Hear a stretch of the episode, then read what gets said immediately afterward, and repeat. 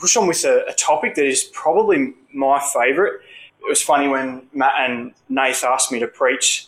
Nath kind of made a bit of a joke about me being the discipleship guy or something like that. So apparently I've got a reputation for this, but this is one of my favourite topics and, and I'm so excited to be able to be talking on it this morning. I'm not an expert at all, by all means, um, but I have spent a lot of time thinking about um, this word discipleship and what it means for me and, and what it means for us as the body of Christ because I think it is one of the most important things for us to talk about in a culture that really values consumerism and, and what can I give, what, what can I take, what can I consume. Discipleship flies in the face of that cultural phenomenon where we, we need to be giving. We need to be people that are actively partnering with God and actually doing stuff to participate in what God is doing not just consuming. So I really encourage you this morning. This is a really important thing for us to be thinking about. How do we resist the culture that we are finding ourselves kind of soaked in? Our social media is set up with algorithms to pamper our minds with what our minds want, with the opinions that make us feel good, with the videos, the, those cat videos, all the memes that, that make us just have a great time in life without really doing anything that's going to be of value in offering the kingdom of God and the people of God growth and joy in the Holy Spirit. And that is something that I think we need to we need to be really forceful at taking captive in our minds. Who remembers what Matt talked about last week? I want to encourage you, if you haven't listened to what Matt said, then that sermon is recorded on the website. So you can go back and have a listen to that. And I'll really encourage you to go back and do that. Matt said the groundwork for what I'm going to kind of talk to today. I just want to touch on a couple of things before we launch into what I'm going to share with us that Matt said last week that I think are important for us to be remembering. First thing, God's design is that we are disciples who disciple others. To, related to what I talked about before, it's easy for us to, even in the Western church, very much so in the Western church, have this idea or have this belief as Christians that if we just rock up to a service and perhaps a, a study group during the week and consume some biblical material, that we are doing what Jesus called us to do. And I think that's a little bit deceptive. That simplifies and kind of like downplays the significance of what we are called to as followers of Jesus, if we believe that. We are disciples who are called to disciple others. And that means having an active focus on how we can help other people grow. And that's not just about rocking up it's actually about giving, as I said before. Matt said something along these lines. I can't remember with whether this was something I was thinking and it was prompted by something he said or it was something he just said, but I think it's cool anyway, so I'm going to say it. Programs don't disciple others, people do.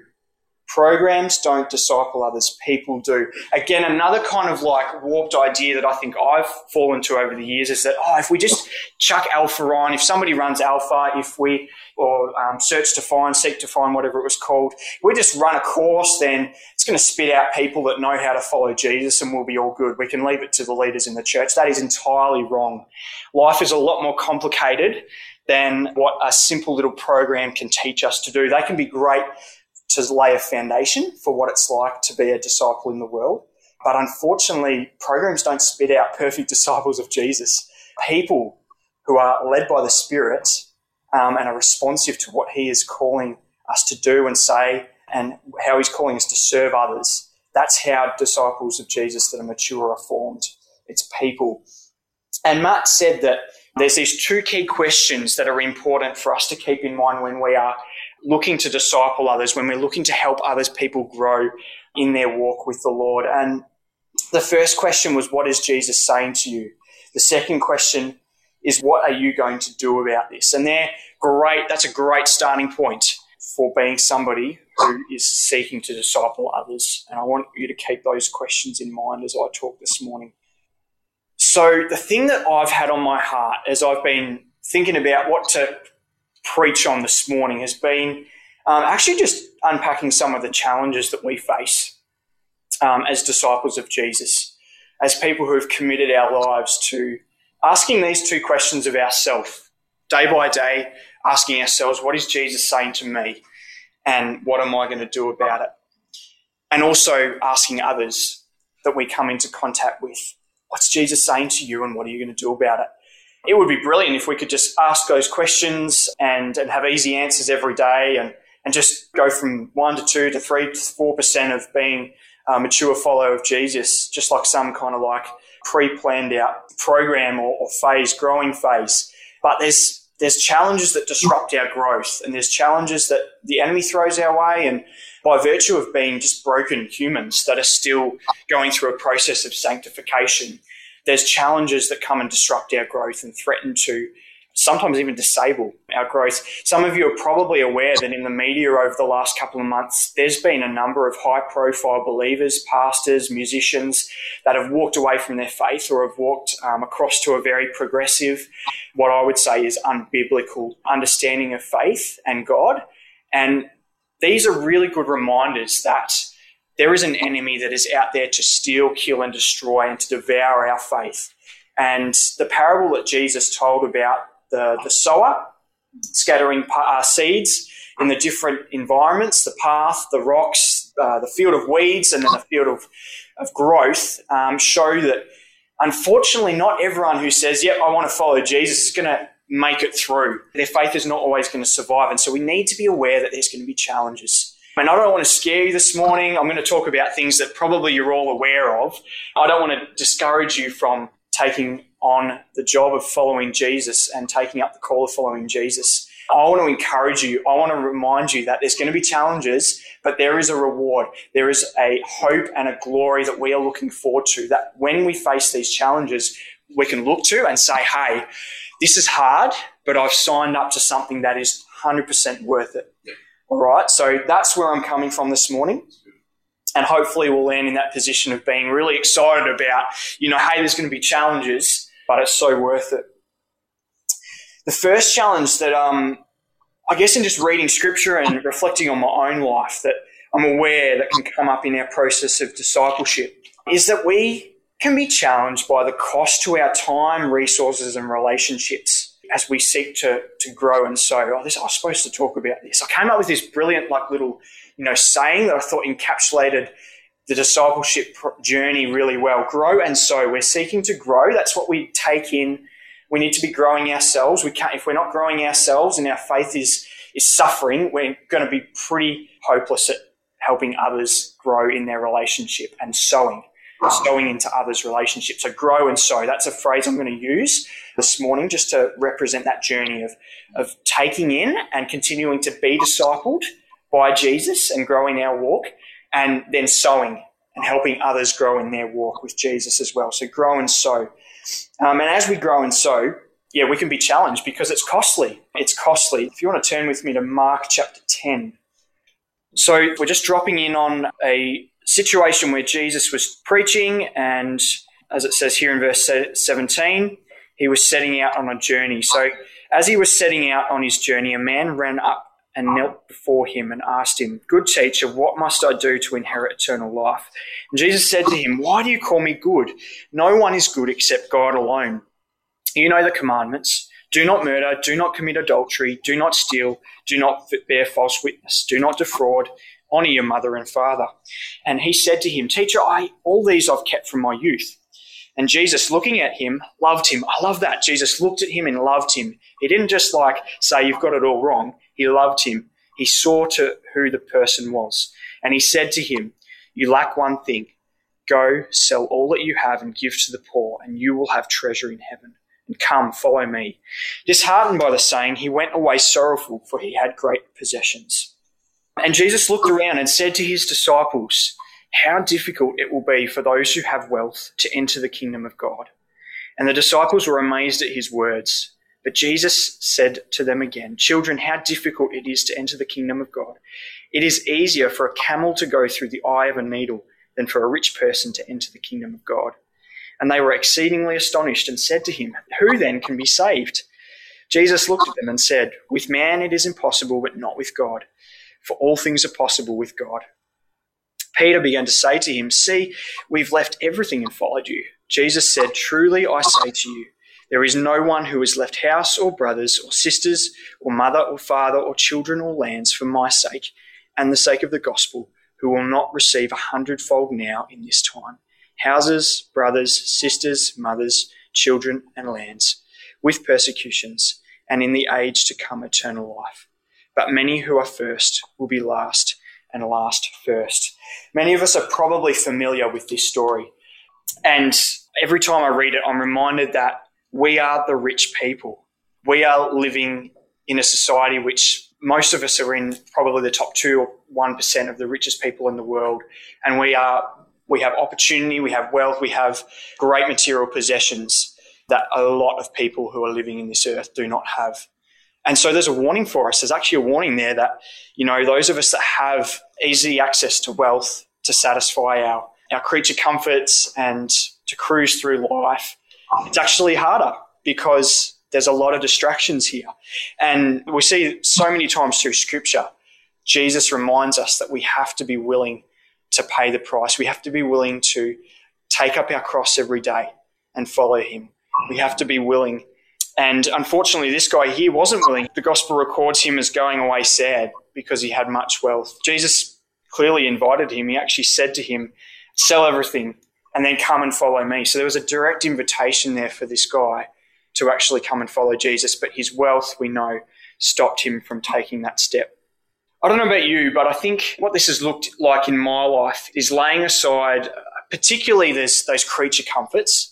Um, I remember when I was younger and kind of starting out on my journey, really actively wanting to serve Jesus and, and follow him. I was really into sport as a kid.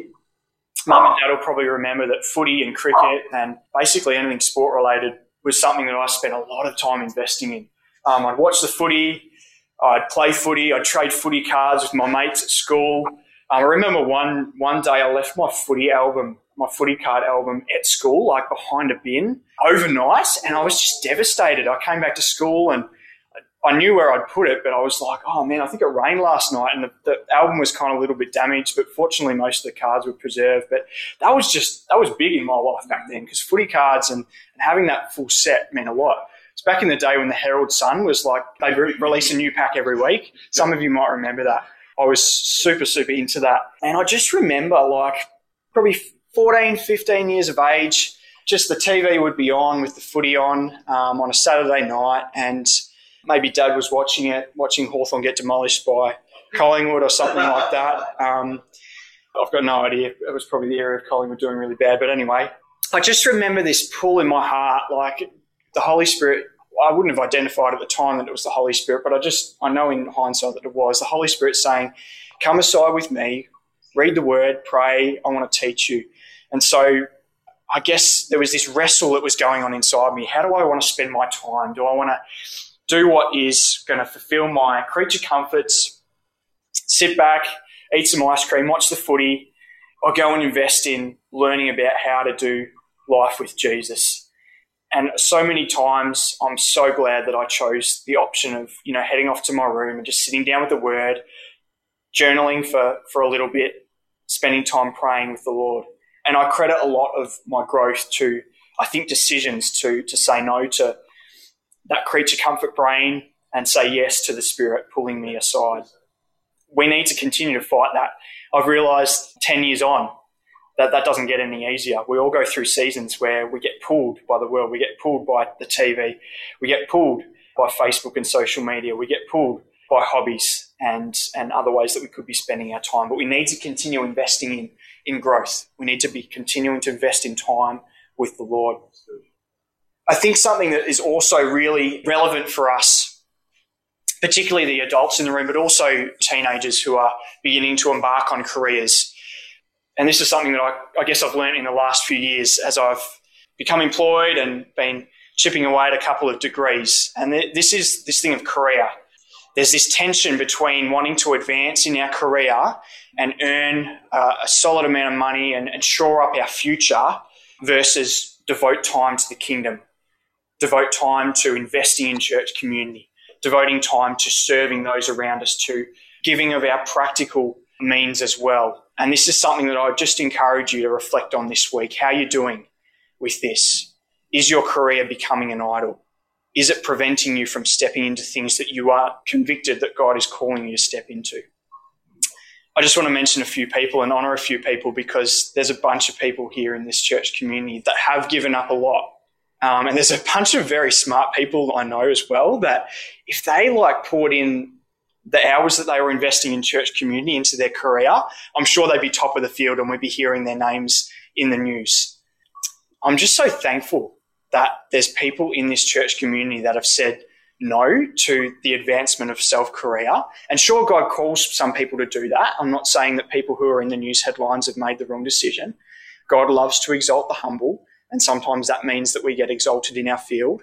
But there is definitely a sacrifice in terms of career that a number of people in this church community have made. I think of Noel and Melissa running youth group for us for several years. Um, I was just so thankful for the time and the effort that they put in on a Friday night, on a Sunday morning to invest in us in teaching us the word, um, particularly in that Sunday morning space. Um, I was flicking through my photos um, last night and I found pics from the snow trip that we did on a Saturday with the youth. And I just I remember eating hot dogs out of the back of the Land Cruiser um, with Noel and Melissa. Just really good times. The community was built and the word was was preached, and and we got an opportunity to just grow in our faith. I think of Matt. Um, you'll hate me saying this, Matt, but like giving up a, a very successful career in in the advertising industry to to come and be a pastor and to invest his time in growing community you know, Nath, I know, I know Nath turned down other offers to, to be serving with us at Catalyst um, as well. There's just so much. Kelly, all the time you give to, to doing the crunching the numbers for us. There's just so many people. I could go on and on and on, and I'll, I'll stop because I could I could do this all day, but I want to move on. So I just want to yeah land that there. Our career needs to be sacrificed, and and that is something that we balance. I think it's a question that we need to continue asking God. You know, it's it's unwise if we just go, hey, I'm going to sacrifice my job. I'm going to pour seven days a week into you know going down to officer arena and preaching the gospel out the front. If God's calling us to do that, great. But obviously, we do have responsibilities. We do need to provide those of us that have families. We have a responsibility, and that's very clear in the Word. We need to provide but we need to be aware that that balance can, can tip very easily. So, what is God calling you to give up? What has God called you to give up? And how can you continue monitoring that balance there? The second thing that we can get challenged by in our, in our journey of sowing and growing, growing and sowing, is the cost to our sense of importance. And this is something that was illustrated a bit further on in Mark chapter 10. We'll jump to verse 35. Just want to jump in to see what seems to be like a real oddity. Like there was a study note in my Bible just highlighted the fact that if this story wasn't included here, we probably would have a very different picture in our minds of what the disciples were really like. So let's jump into verse 35 of Mark chapter 10. So James and John, the sons of Zebedee, came up to him and said to him, Teacher, we want you to do for us whatever we ask of you. Whoa, that's pretty big. And he said to them, What do you want me to do for you? And they said to him, Grant us to sit one at your right hand and one at your left in your glory. Jesus said to them, You do not know what you are asking. Are you able to drink the cup that I drink, or be baptized with the baptism in which I am baptized? And they said to him, We are able. And Jesus said to them, The cup that I drink, you will drink, and with the baptism with which I am baptized, you will be baptized. But to sit at my right hand or at my left is not mine to grant, but it is for those for whom it has been prepared. And when the ten heard it, they began to be indignant at James and John. And Jesus called them and said to, said to them, You know that those who are considered rulers of the Gentiles lord it over them, and their great ones exercise authority over them. But it shall not be so among you. But whoever would be great among you must be your servant, and whoever would be first among you must be slave of all. For even the Son of Man came not to be served, but to serve and to give his life as a ransom for many. And so we we see this weird kind of like story where the disciples they've just completely lost their focus. We see in this moment, there obviously there's obviously this thing simmering underneath um, that's just been exposed because obviously James and John come to Jesus and, and ask him the question, and then the ten respond. The word says they're indignant. So that reveals that I think the posture of their heart, there was obviously this underlying kind of like competition of who who's the most important here. It's been drawn out here by what James and John have asked of Jesus. Um, even though it doesn't seem like Jesus responded particularly strongly to James and John, he was real with them. He said, Look, that's going to cost you a lot. And, and obviously, he said that you will pay these prices and you will be honored. We know that both James and John, according to Christian tradition, were martyred in, in pretty horrific ways. And so they certainly did go on to pay the price, even if they didn't know at the time what it was going to be like. But obviously, the disciples do respond with this sense of indignancy. And Um, I think that can be the case in our hearts sometimes too. I, I know in my heart, sometimes I, I, get caught up, caught out realizing that I'm actually a bit irked when other people get honoured and I don't, and I have to go and repent when when that comes up in my heart because I know that's not something that Jesus wants me to be focusing on. He says to the the ten after they respond indignantly that it's not to be about who is exalted, but it's about service. It's about service and it's about being the slave of all. That's pretty strong language for the, the culture of the day. The slaves were the ones that wiped the feet, cleaned up the dishes, did all the dirty jobs. Um, and Jesus is saying, hey, that's what I want you to be like. Um, we all know that that was quite culturally different, and it's good for us to be reminded that those thoughts, when they come um, about wanting to be better than others, wanting to be honoured, wanting to be exalted in the sight of man, that's not part of God's design for us as disciples. I remember being kind of like challenged a little bit in this way when I was doing a little bit of an internship back in the day with uh, Mark Wilson when the Liberty Centre was a new thing. And I reckon I spent oh, probably half of my time just painting walls. And that at the time, not that I had great expectations, but you know, there's definitely things better than painting walls that I thought I'd be doing. Uh, I was thinking preaching and raising the dead, healing the sick, all that all that glamorous stuff that we we dream of as um as as disciples of Jesus sometimes. But painting walls, that's what that's what I got lumped with, and that was really good for my my self esteem, my character, and that that was great. You know, the painting wasn't in vain. We had some really good times at Liberty Centre, and that space was as much as it was, um, I was just thinking about it this week. I drove past it. Man, there was some issues with that building, but um, like it still it housed it housed some amazing gatherings, some amazing faith building gatherings, and I'm just so thankful that I was able to be part of that. And you know those those mundane service tasks. I just want to encourage you, those of you that are serving on setup, those of you that are parenting, doing all those you know disgusting jobs of cleaning nappies and um, all those sorts of things, which I'm being reminded about because my girlfriend is doing a bit of a nannying gig at the moment. I'm hearing about all these things that I've, you know, just haven't heard about for quite some time. Like parents, you do an amazing job. You do a lot of like the dirty service tasks, and I want to encourage you. You are raising the next generation of people that are going to be preaching the gospel to our city um, and to the nations, and, and, don't despise those mundane tasks because they are necessary. And that is so, so part of what Jesus has called us to as disciples. We'll move on to the third one. So I just wanted to talk a little bit about something that we often talk about, and, and part of me is kind of like, oh, why are you talking about it, about it again, Sam? But I really feel like it's important to touch on it again. The cost to our reputation. Disciples are challenged by a cost to our reputation as we seek to grow and sow in the world. And, and this is shown, I guess, particularly through the, um, the story where Peter denied Jesus. And I hate to pick on Peter, but also there was a little bit of a, bit of a disagreement between Paul and Peter that's recorded in Galatians, where Peter was behaving in a way that Paul thought was quite contrary um, to the message of the gospel. And I just want to read these two passages. So we'll flick to Mark 14, verse 66 just to have a quick look at how sometimes we as disciples can be challenged in laying down our reputation and opening ourselves up to criticism. So, Mark 14, um, verse 66. And as Peter was below in the courtyard, um, so this is obviously as Jesus is going um, on trial, Peter's come into the courtyard and he's warming himself by the fire with a bunch of servants um, of the courtyard um, one of the servant girls of the high priest came, and seeing Peter warming himself, she looked at him and said, You also were with the Nazarene Jesus. But he denied it, saying, I neither know nor understand what you mean. And he went out into the gateway, and the rooster crowed. And the servant girl saw him and began again to say to the bystanders, This man is one of them. But again he denied it. And after a little while, the bystanders again said to Peter, Certainly you are one of them, for you are a Galilean. But he began to invoke a curse on himself and swear, I do not know this man of whom you speak.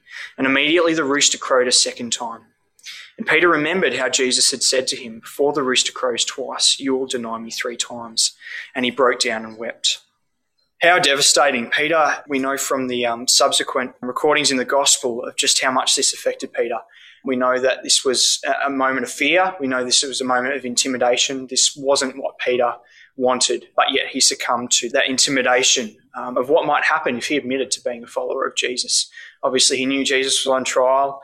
Look, none of us can compare to any situation that we've been in to the situation that Peter was in here.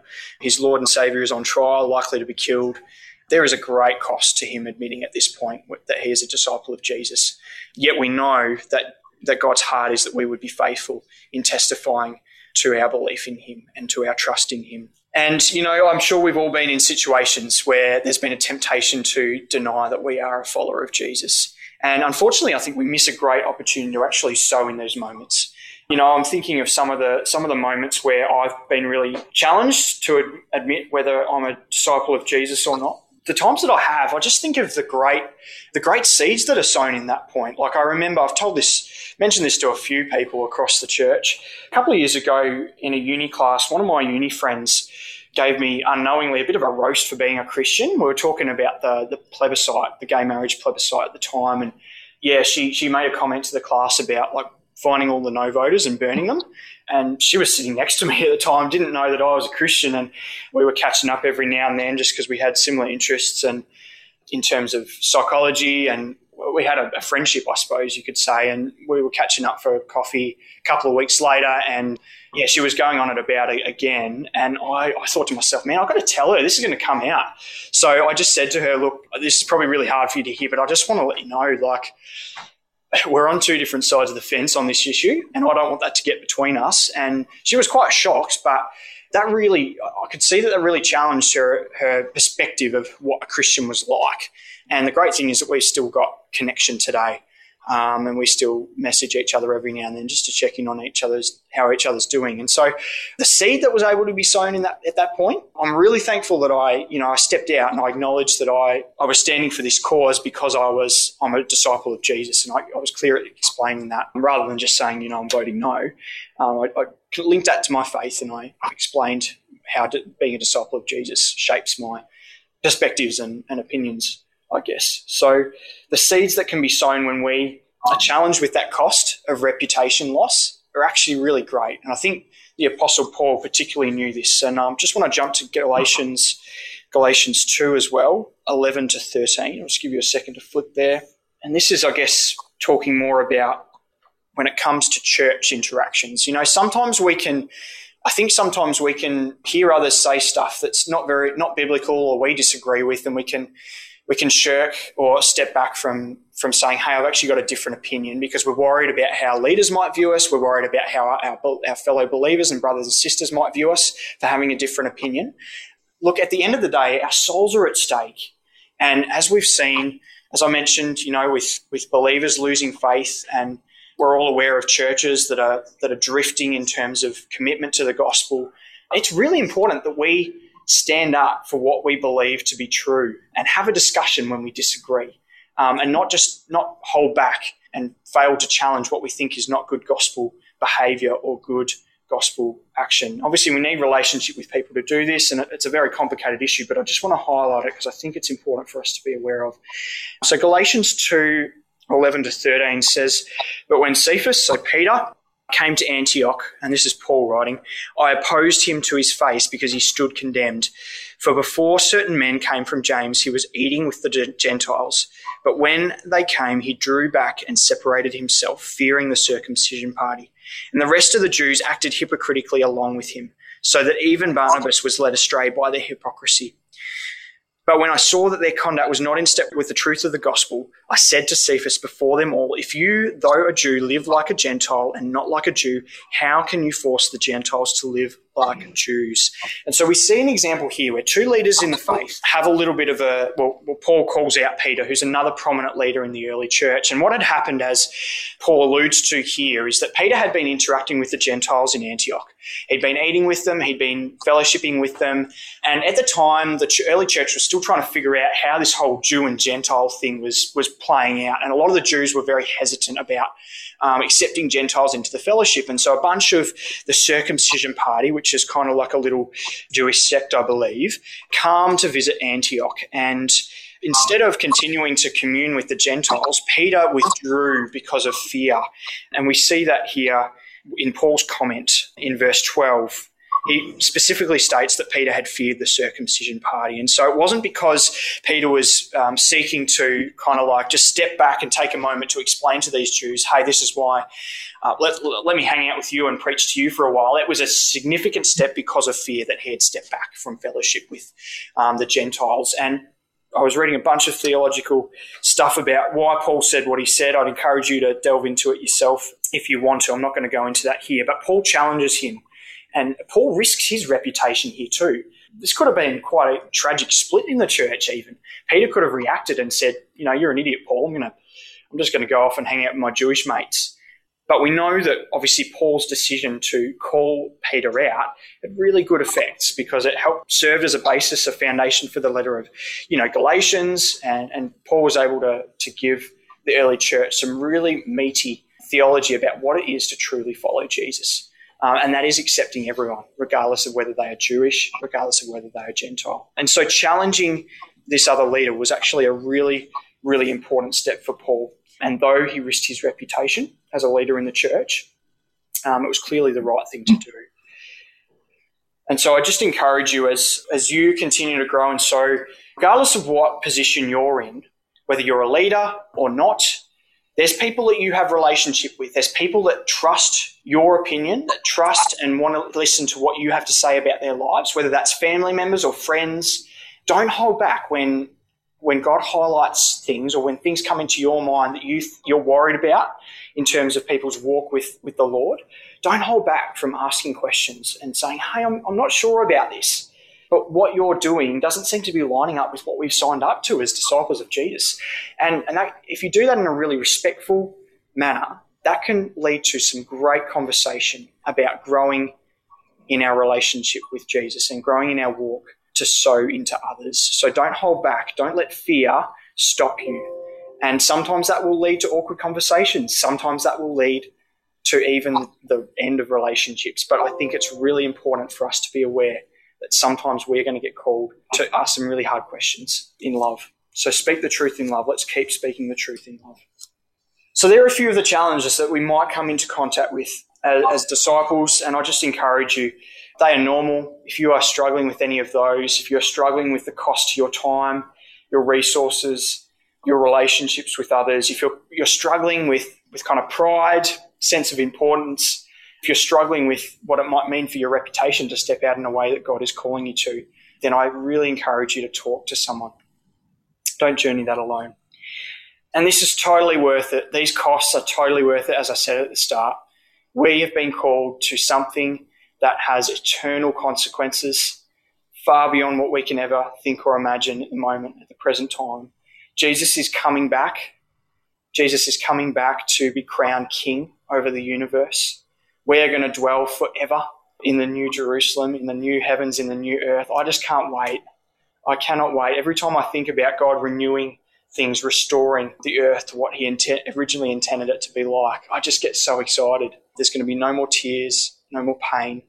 Jesus is coming back. And, and in addition to that, I just want to highlight a, a little theological point that I think we, we often look over as, as believers, and that is that we actually are working for a reward. We don't work because of the reward. We work because we are saved by grace through faith. But there is a reward specific to how we choose to act in this life. If we invest in kingdom things, if we invest in growing in our relationship with God and helping others grow in sowing into others' relationship with Jesus, there is a greater reward. And scripture makes that really clear. I just want to jump to a couple of passages in Matthew. Uh, Matthew 5, 11 to 12 says, Blessed are you when others revile you and persecute you and utter all kinds of evil against you falsely on my account. Rejoice and be glad, for your reward is great in heaven. For so they persecuted the prophets who were before you. So if your reputation suffers, if you suffer persecution, there's going to be a reward.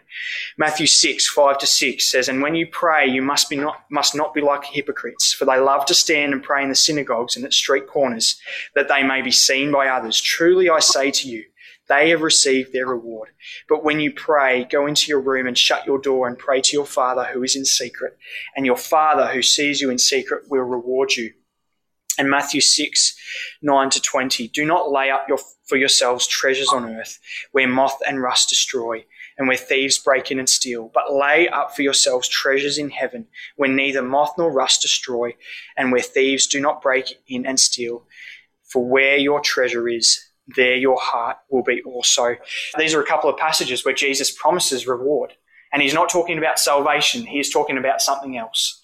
Um, and if you want to delve into the theological aspect of this, there's a passage, I believe, in 2 Corinthians, passage that talks about um, when we stand before God, He's going to judge what we've, our works. And some of our works are going to be burned up with fire because we've wasted our life on stuff that doesn't really matter. And some of our works are going to remain, and God's going to reward us for that. And so there's actually a, higher reward for those of us that invest in, in godly things in this life. And that's something to be excited about. That's not something that Jesus says, oh, well, I'll reward you, but don't worry too much about that. He's explicit about that. That's something that we can look forward to. And I encourage you to be encouraged this morning by that. I just want to land in a place of being thankful. Again, we seek to learn from Jesus and grow in Jesus, uh, and we seek to sow into others because of the incredible grace that God has shown us. We don't do it for earthly merit. We don't do it for um, reward from people or stature. We do it because we are thankful. And I just want to um, spend a minute just being thankful this morning and dwelling on the sacrifice that Jesus made for us. I want to read from Ephesians chapter 2, verse 1 to 7. And it says, You were dead in the trespasses and sins in which you once walked, following the course of this world, following the prince of the power of the air, the spirit that is now at work in the sons of disobedience, among whom we all once lived in the passions of our flesh. There it is, seeking reputation, seeking earthly gain carrying out the desires of the body and the mind, which were by nature uh, and were by nature children of wrath, like the rest of mankind. But God, being rich in mercy, because of the great love with which He loved us, even when we were dead in our trespasses, made us alive together with Christ. By grace you have been saved, and raised us up with Him, and seated us with Him in the heavenly places in Christ Jesus so that in the coming ages he might show the immeasurable riches of his grace in kindness towards us in Jesus Christ. He's washed us clean. He's decided not to punish us for the rebellion that we've harbored in our hearts against him. As we trust in him, he's wiped the slate clean. And I was reminded about this, this act of cleansing yesterday. Uh, my sister's dog had a bit of a fun time down at the park yesterday. Rachel um, wasn't planning on coming home because she's house sitting for Lisa and Nathan at the moment, but she rocked up mid afternoon because uh, Ryder needed a bath. Um, and those of you that know Ryder will know he's a very white golden retriever, and he was just caked in mud, as you can see from the picture. Um, and there's, there's something about dogs that just like helps me understand how God sees me. You know how they're just like happy and dumb and stupid and impulsive. Like, that's exactly what I am. That's exactly how God must see me. And we just get ourselves into messes sometimes, just like Ryder did yesterday.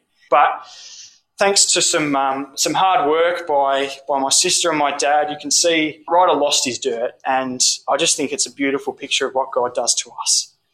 Cleansed, able to come inside now. We did not want Ryder running around the house with dirt and mud all over him, as I, I can be sure the rest of us would be.